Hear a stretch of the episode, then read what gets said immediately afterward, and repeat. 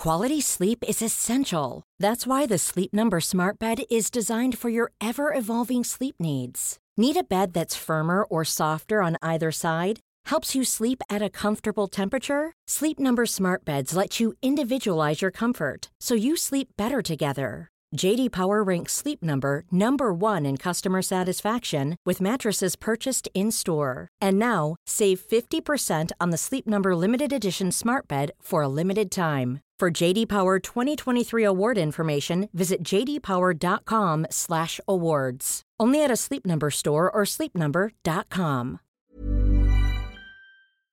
Today we've got a great story of revenge against a religious fraternal group.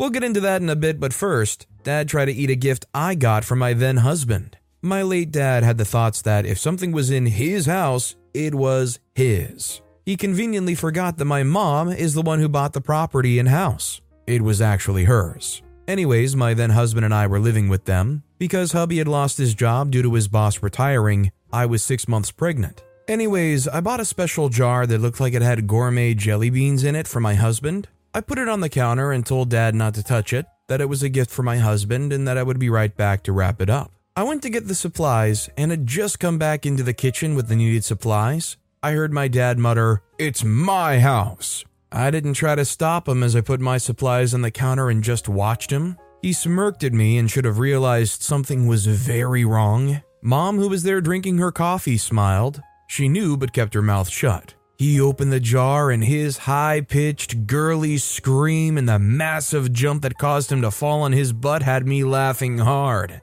I nearly collapsed to the floor. He was then holding onto his chest and breathing hard. A snake had just jumped out along with confetti. He glared at me and called me a bench, which just had me laughing harder. Mom told him, "When she tells you not to touch something, you should know by now not to touch it. That it's meant to scare the crap out of someone, and this place is my house since I bought it with my money. I just let you live in it." I cleaned up everything and put it back in and wrapped it up. When hubby got home, he looked defeated. I gave him his gift. His eyes lit up and he eagerly opened it. I got another girly scream and then he started laughing. Then I gave him the other gift. I bought four bags of gourmet jelly beans. Since I know my parents love them just as much as my husband and me, I gave my parents each a bag, one for myself, and of course hubby. I wanted him to not be depressed that he couldn't find a job just yet. This helped enormously with his mood, but added to the happy atmosphere was the sudden bickering between my parents. Mom didn't think he deserved his bag and was demanding that he give it back. He was telling not to lay her filthy hands on his bag and actually hugging his bag to his chest and then growled at her. She gasped in mocked outrage. "You did not just growl at me." She tried to snatch it from him and he took off running. She chased him. My husband and I found that funny, especially when my dad shouted, "Woman, keep away from my dang bag." I was gasping for air and had tears running down my face and laughed harder when she started cussing him out in Spanish. She lied to Dad and told him it was his Spanish endearment. Not a bad way to deal with somebody who is relentless in opening other people's things. I mean, how do you get it through to them? Either that or you buy some kind of adult entertainment toy and embarrass them enough to the point where they're like, "Okay, you know what, maybe I should give them a little bit more privacy or respect their things more." Also, hi, I'm Steven, and if you guys enjoy awesome stories of revenge, why not hit those like and subscribe buttons down below? That said, our next story is Returning Fire on a Kid with a Pellet Gun. When I was a kid, I did a paper round in a well-heeled neighborhood, and every day some rich little jerk would shoot at me with a pellet rifle from his bedroom window. He never actually hit me, but a couple of slugs ricocheted off my bike frame and spokes. I, too, had a pellet rifle, and took it with me one day and returned fire, deliberately putting about ten holes in his windows. Although young at the time, I reasoned that his parents would not discern that the shots had come from outside and assumed their little angel had done it. The assumption turned out to be correct. No more pot shots at me ever again. Honestly, I feel like this could go one of two ways. Either their parents could assume and honestly punish their own kid for ruining those windows, or maybe the kid actually did realize they were getting return fire and maybe they want to stop doing that. This next story is Mechanic Attempted to Get Over on Me, Ended Up Doing Significant Damage to My Car. I'm getting the last laugh though. Yes, I'm out a few thousand, but I'm ruining the guy. Turns out he's unlicensed, and from what I can deduce, he hasn't been paying taxes. On top of that, he's got an unlicensed junkyard and a few junk single-wide mobile homes on his property too. Because he's being a butt, I called and filled out forms with the health department and reported the trailers, the planning department, because he's got structures he built without permits, the E P A for leaking fluids, the State Department of Revenue, and reported fraud to the I R S. I know he's made at least one hundred thousand dollars in the past three years, all untaxed. Yes, I know I'm petty as heck. Update, I just got a call from the planning department. They've opened three investigations. It turns out that he's within a thousand feet of critical wetlands, a critical aquifer recharge area, and a stream that has spawning salmon. So, considering O P's update, this guy is going to be destroyed. Honestly, they might not just get fines, this guy might get actual charges. Our next story is, take food not meant for you? Have fun with that. I was asked to cater a party for a friend. She requested fry bread tacos, egg rolls, bleeding cupcakes, two pans of baked pastas, and a tray of brandy marinated chocolate-covered cherries. I was happy to do it, and the day before the party I did some prep work and made the cupcakes and started marinating the cherries. I got a phone call and stepped away from the kitchen for a few minutes while the cherries were draining, only to come back and find my grandma shoveling the cherries in her mouth like she was starving. She managed to cram nearly half a pound of them in her gob in like the ten minutes it took me to take the call. I quickly grabbed the bowl and told her they were not meant for her and that she's about to have a really rough day because they'd been soaking in alcohol for the last twenty-four hours. She called me a liar and tried to grab more of them, and I, knowing she's not supposed to have alcohol, just let her eat several more handfuls of brandy-soaked cherries. twenty minutes later, the effects began to happen, and she could barely stay sitting upright. I finished the food and let my friend know I was going to be a bit short on the cherries because of my grandma, and after twenty years of friendship, she laughed and said it wasn't a problem.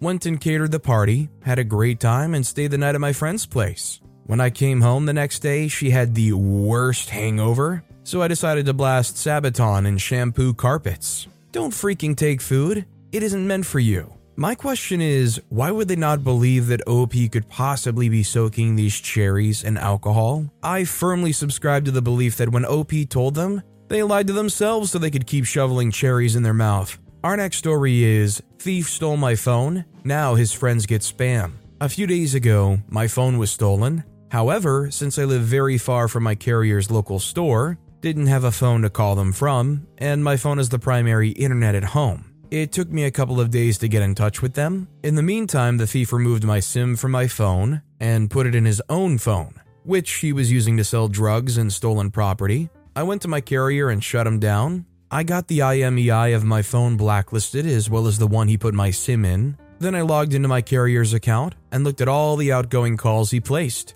I found thirteen different numbers he dialed. Now, all of his friends are signed up for S M S spam from the Republican Party, Democratic Party, and Libertarian Party, as well as numerous individual campaigns. Any other suggestions? Do the Scientologists send S M S spam? I think religious stuff might be really annoying. I would say try to sign them up for anything that suggests getting a loan, like banks, TransUnion, any kind of credit-related thing. If you can sign up with just a phone number, maybe one of those, inquire to see if you can qualify for a loan and you can just put the number in initially. Those services would love to send text after text of, we think you could qualify for a loan. Continue your application now. Our next story is, Facebook Marketplace seller scammed a family member. So a family member was scammed for concert tickets for a well-known musician recently. They gave a bank account which they sent money to and bam, blocked. One size fits all seems like a good idea for clothes until you try them on. Same goes for healthcare. That's why United Healthcare offers flexible, budget-friendly coverage for medical, vision, dental, and more. Learn more at U H one dot com. Quality sleep is essential. That's why the Sleep Number Smart Bed is designed for your ever-evolving sleep needs. Need a bed that's firmer or softer on either side? Helps you sleep at a comfortable temperature? Sleep Number smart beds let you individualize your comfort, so you sleep better together. J D. Power ranks Sleep Number number one in customer satisfaction with mattresses purchased in-store. And now, save fifty percent on the Sleep Number limited edition smart bed for a limited time. For J D Power twenty twenty-three award information, visit j d power dot com slash awards. Only at a Sleep Number store or sleep number dot com. Storytime is sponsored by BetterHelp. Nearly everyone at some point in their life will struggle with their mental health, whether that's something stressful at work, in a personal relationship, or something else. I know that I really struggled with anxiety in my early twenties, and therapy was a massive help for me. That's why I'm a massive fan of therapy and today's sponsor, BetterHelp. If there is anything in your life, big or small, that is negatively affecting you, get it off your chest with BetterHelp. It's an online therapy service that, after finishing a small questionnaire, will match you with a licensed therapist, where you can book appointments that match up with your schedule at any place or any time. And if you feel like you're not bonding with your therapist, you can switch at any point for free. Also, therapy isn't just if you're struggling with mental health. If you're looking for guidance or ways to improve your social skills, life, or relationships, it's a great judgment-free way of doing that. Get it off your chest with BetterHelp. Visit better help dot com slash story time pod today to get ten percent off your first month. That's BetterHelp, H E L P, dot com slash StoryTimePod. They were sixty British pounds down, and the bank will not refund as they willingly sent the money. So cue me getting petty revenge. I found the listing and realized the scammer looked to be using their real account. So I took a screenshot of the profile, which mentioned the place of work. Anyway, I messaged the seller and went through the whole ordeal and got their bank details. The details matched the name of the profile, and the bank checker confirmed this too. Clearly, the scammer was not the smartest cookie. So the following day, I called their place of work and asked to speak with them. When they answered, I asked about the tickets and whether they still had them. At this point, they hung up. I called back a couple more times and asked, and they just hung up. I did what any good citizen would do, and I emailed their H R department and copied them into the email too, with screenshots of their Facebook and the conversations with both myself and my family member. The person worked for a bank, which was the ironic thing, and, well, H R emailed me to let me know they're investigating them for potential fraudulent activity. Here's to hoping they lose their job. I would love nothing more than for them to have had that bank account with this bank that they work for. Imagine being so stupid as to work for a bank, use your public Facebook account for scamming, and also have that bank account you scammed other people with and have the money in with said bank. This next story is intentionally scalded my brother-in-law in the shower. Many years ago, my former partner's sister, her kids, and her redneck lug of a husband came to stay with us. The husband was retired military, a big fat lug of a guy who grunted like some kind of gorilla, super macho and obnoxious. He would take every opportunity to get his point across that he was a real man, and us gay guys weren't. My partner made a nice breakfast for the whole group one morning and then set up a tub in the sink so everyone could quickly wash their own dishes. No dishwasher. When the brother-in-law was finished eating, he carried his plate into the kitchen, tossed it onto the counter and sneered, "I ain't washing my own dish," then walked out. A few minutes later, he went to take a shower while everyone else, except me, went outside. It was an old apartment with bad plumbing, so while he was in the shower, I stood in the kitchen and turned the hot and cold water on and off throughout his entire shower. I could hear him in there yelping like a little girl as he alternately got hit by scalding hot and then freezing water. When he finished and came out of the bathroom, he said, "Wow, that shower temperature of yours is really crazy." I just smiled and said, "Oh, yeah, sometimes it's like that." Not the brightest if they couldn't figure out that there was some kind of manipulation going on. I mean, what realistically would cause that besides somebody manipulating things? You either have the world's worst shower cartridge that somehow spins around like it has a mind of its own, your water heater is exploding, or very clearly somebody is using the water somewhere else and manipulating it. Our next story is Slacker Med Student Exposed. Not me, but my boyfriend. When we were medical students, we had to do rotations in surgery. We were assigned teams of two students and once a week would be on call all night long, followed by a full workload the next day. It was brutal, but having a partner helped some. My boyfriend unfortunately got stuck with a partner who was irresponsible. She wasn't very helpful on calls and was a slacker even when she wasn't on call. One on-call night, she never showed up. No call, no text, nothing. My boyfriend texted me asking what he should do, as he had her phone number and could have texted her to ask where she was. But the night was young, and he decided to just wait for her to show up, assuming she was running late. or had unforeseen circumstances. He was expecting her to eventually show up or contact him with a flimsy excuse, but it never happened. Instead, he ended up doing double duties all night because he had no partner. In the morning, my boyfriend asked me what he should do. I told him that instead of texting his partner to ask why she didn't show up, he should go directly to the secretary in the surgical office who coordinated students. If a student was sick or had an emergency situation, they were supposed to contact the secretary. So he went to the secretary and expressed his concern that his on-call partner had not shown up and had not contacted him to say why. He asked the secretary if the student had contacted her instead, but she had not. The surgeon who was in charge of the students heard from the secretary that the girl was AWOL the prior night, and he was livid. He chewed her out in front of everyone until she cried. Her friends, also medical students, complained to my boyfriend that he should have reached out directly to the student instead, but if she didn't have the decency to send him even a text message, she didn't deserve anything better. Could O P have reached out to them directly? Sure. Was it O P's responsibility? Not in any way. Was it her responsibility to show up or give a heads up?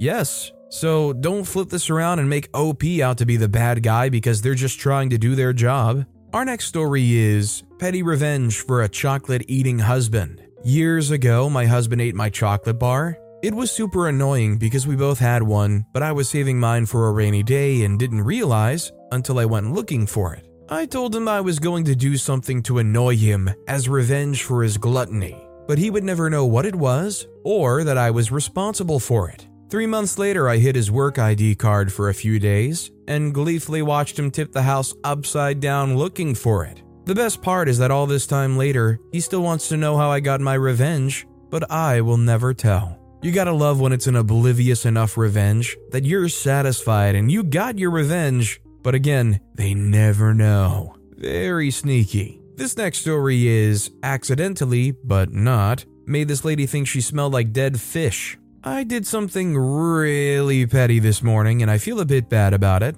For context, I have an I N F J personality type, and I'm the kind of person who avoids confrontation and conflict at all costs, while also quite passive-aggressive at times, something I'm working on with my therapist. I'm also kind of a pushover because I don't love dealing with drama, but most of the time I'm indifferent or don't care about anything. However, there are a handful of things that really irk me. So, I am of the belief that there are two kinds of people in this world, those who wait for passengers to get off the metro before boarding it, and those who don't. Similarly, there are those people who return shopping carts and heathens who don't. Same thing in my mind. I always wait for everyone to get off, even if it means I have to sacrifice a seat or a standing room. It's just, you know, good transpo etiquette and what people with souls should do. On the other hand, there are some people who will shove, elbow, or push their way onto a metro through rows of people trying to deboard. That is something that really freaking upsets me. I don't know why I care so much about something that has so little to no impact on me, and I know it's so trivial, but it just really bothers me. As I waited next to the door for the last few people to get off the train this morning, this lady, shover lady, comes out of nowhere and bolts up the metro steps so she can get a seat, pushing into and elbowing people trying to get off the train. At that very moment, a switch flipped in me, and I became enraged. You could literally call me a stupid bench or run me over with your car, and I'd care less than I do about someone trying to get onto a train while others are trying to deboard. I get up the train steps and there are no seats. Fine, it's not crowded at all, so I don't mind, and shover lady didn't get a seat either, so I felt the scales of justice were balanced. She let out a sigh, leaned against a pole, and starts rolling around her ankle like she's stretching it, in her three-inch stilettos and nice butt suit, both of which I actually really liked. I give credit where credit was due. Two stops later, the person sitting in front of me gets their stuff together to get off the train. I could tell shover lady was eyeing the seat, but I pretended to not pay attention or notice the person getting up. The moment passenger stood up, I see shover lady grab her bag off the floor to try to finagle her way around people deboarding. But the person getting off stepped in front of her, so I casually slid into the seat, not looking up from my phone once. Ha! Take that! At the next stop, an old wobbly lady with a cane hobbles on the train, and of course, no one moves nor offers theirs to her. So I did what any normal-ish person with, oh, I don't know, a sliver of a soul would do, and stood up to give her my seat. Just as I was about to tap the old lady on the shoulder, Shover Lady shoves her way past me and into the seat. Now I'm furious. Not only had she taken my seat, but even worse, she took it from an old lady. At this point, I'm still pretending not to notice Shover Lady, and it's only me and the old lady standing, with the old lady standing like ten feet away. You know how you can kind of just tell when someone is looking at your phone screen? Well, Shover Lady was looking at mine while I stood next to her. I was watching some show about fifteenth century Florence. Not super interesting, and she had her own phone. So I thought the fact that she kept looking at mine was mega weird, and that began to bother me even more. While I was sitting, she would hover over me for a few seconds, then look at her phone. So now, Shover Lady was sitting to my right, and I was leaning with my back against the wall of the vestibule. This is where I'm a little ashamed of my pettiness. Out of the corner of my eye, I could see her kind of eyeing my phone again. So I pulled up my iMessages and texted my sister, "Dude, there's this lady on the train wearing the cutest stilettos, but I swear to God, she smells like dead fish. I'm moving to a different car at the next stop because I can't stand here for the rest of this ride. It's really bad." I was getting off at the next stop anyway, but wanted to extra freak with her. As we pulled up to my stop, I pretended to fumble around in my bag and accidentally dropped my phone on the floor right in her line of sight. I kept digging in my bag for a second to give her a chance to read the text, then grabbed my phone from the floor. As I began to walk away, I briefly glanced at the metro map above her, but actually at her, kind of, and saw the Shover Lady's face had become beet red, like red red. Then I saw her slowly cross her legs and put her bag on her lap, and I walked off the train. What Opie did here was pretty darn good, but I also had this kind of idea pop into my head where when Shover Lady shoved past Opie and took the seat, I was hoping Opie would like ignore them, act like they didn't even realize they moved past them and took the seat, and continue talking to the old lady, maybe get a little bit louder and say, "Here ma'am, you can take my seat, I just got up for you." And then you turn around and you notice the lady there, and you go, "Oh, never mind, as soon as I stood up, I guess this lady sat down and took it. Sorry, ma'am, you're gonna just have to keep standing up." You know, make a nice little scene of it for all of the captive audience and really shame this lady for being so greedy. Our next story is, "You're mad at me over your gambling problem?" Background, about twenty-five years ago, I registered my last name dot com for my personal use. I mostly use it as an email server for my family. Unfortunately, there are many businesses around the world that use my last name dot their country code for their websites and email. As such, I regularly get business emails sent to my server. Most of the time, this just bounces, but sometimes they happen to match the name of a user or former user of my mail server. As all of the companies have been polite so far, I routinely forward business-related email to the correct addresses, because it doesn't really cost me anything. I've set up personal email addresses for some people I don't actually know who happen to have my last name, as long as they agree to not use it for spam. twenty years ago, there was this one guy who happened to have the same first name as my deceased uncle. I was monitoring that address, just in case anything important legally or financially came through, to make sure that his family doesn't get surprised by anything. The guy who decided to use that for his address had a serious gambling problem. I was getting emails from several gambling sites, often multiple times per day, with transaction records for large, at least from my perspective, deposits. These were all credit card transactions, very often for offshore online casinos, so they didn't exactly abide by banking regulations, either in the U S A or his home country. In other words, I often got the full credit card numbers and expiration dates emailed unencrypted. If I had been dishonest, I could have easily run up thousands of dollars in charges. Because some of these transactions also had his physical address, I did have a way to contact him. First, by using that, I was able to figure out what his actual personal email address was. I didn't want to use his company email because of the nature of what I was sending. So I emailed him and explained the problem, and asked him if he was really comfortable with me having access to several of his credit cards. He accused me of being a hacker, called me several names that I shouldn't repeat here, and blew me off because I kept getting the email receipts.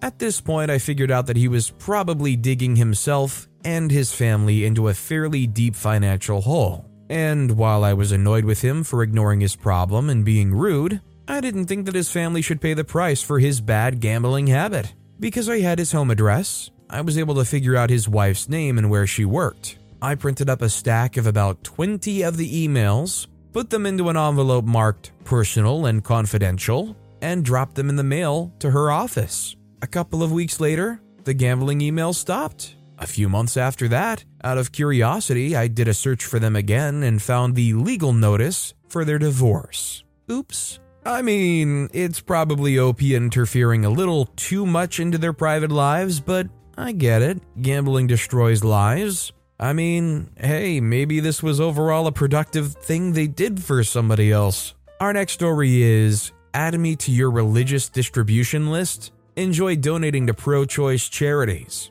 Once upon a time, I was religious. The church is militantly pro-life. I was and still am pro-choice. My pro-choiceness overcame the church's inculcation, and I left the church and religion in general.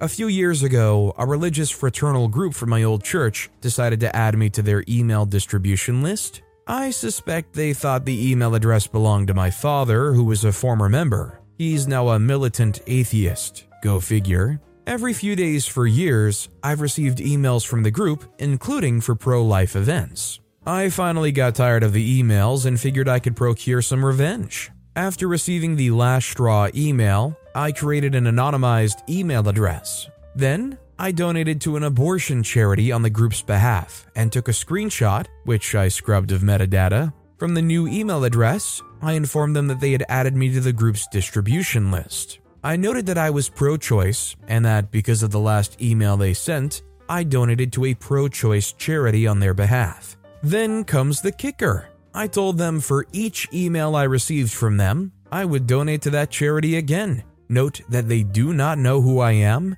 That leaves them with three choices. First, they can continue to send emails and, as a result, precipitate donations to pro-choice charities. Second, they spend hours piecing through their distribution list to try to figure out who I am. Third, they can recreate their entire large mailing list, which took years of work, from scratch. I'm happy with any of those outcomes.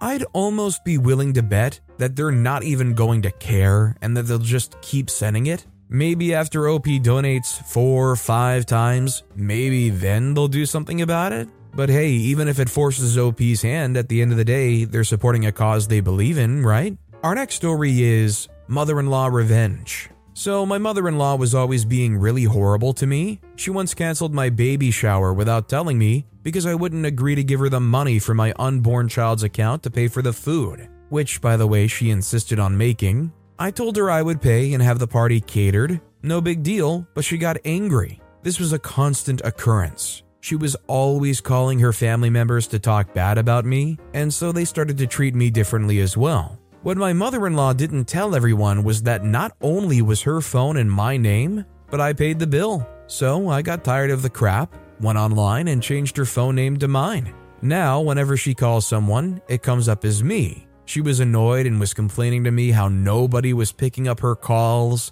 It took her forever to realize, and I was silently jumping for joy whenever she complained. Honestly, I'm impressed that anybody even seems to have caller I D working anymore. I mean, we all have contact names. I'm surprised that these people didn't just still have something pop up as Karen because they had that number inputted as a contact. It just seems to me nowadays, though, that like nobody has caller I D anymore except for like really official companies. This next story is sign me up for your crypto junk mail reported to your boss's boss. A company I worked for asked me to substitute for another teacher. Let's call him Fred. Instead of leaving the textbook with the students and emailing me the details, Fred insisted that we meet in person to hand over the textbook and give me details of the class. Apparently, leaving the textbook with the students after the lesson is fine, but I have to meet him to pick it up?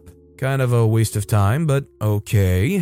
When I meet Fred, he spends more time trying to sell me on cryptocurrency than discussing the class. He hardly spent any time on the latter. As soon as I figure out that that was his reason for meeting in person, I check out. This must have been palpable because he snaps at me for not paying attention. and that this is a huge opportunity for me. I was pretty ticked at having my time wasted, and for the sake of trying to sell me something I have negative interest in, but it gets worse. He must have signed me up for a newsletter because he immediately starts sending me mass emails promoting whatever crypto trash he's trying to sell. I didn't give him my email, he must have gotten it from the company. On getting the first one, I replied to him in no uncertain terms that this email account is strictly for work. I absolutely do not sign up for anything with it specifically to keep it spam free. His response is, oops. No apology, no remorse, and he still didn't remove me from his freaking mailing list, so even though we ostensibly need to maintain email contact so I can let him know how the class went, et cetera,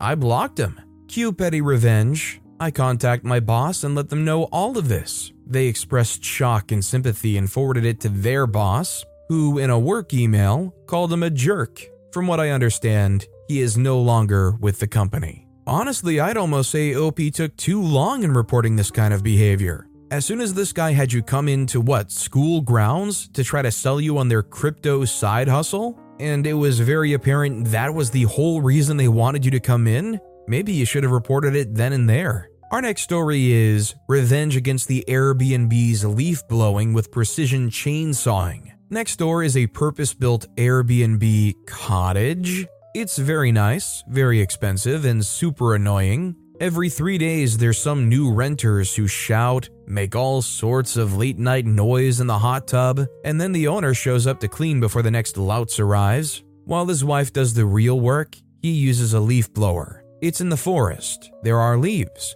Get over it. Anyway, the petty revenge. For every minute of leaf blowing, his next guest will hear an exact amount of time of chainsawing. If my neighbor has been super annoying or the previous guests super inconsiderate, the ratio goes to one point five times or even two times. It's important to me that there is a ratio. My question is, are they breaking any noise ordinances? Are they being unreasonably rude? Is it outlandish for somebody to be using this as an Airbnb? I mean, listen, I get it. O P wants to have their peaceful cottage out in the forest. But if you're out there wanting to have this peaceful tranquility, probably shouldn't be that close to another person who can be loud. But with that being said, that's all the time we have for today. Now, if you want to hear another awesome revenge story, check out that video on the left. Or if you missed my latest video, check out that video on the right. That said, I'll see you all next time with some more stories.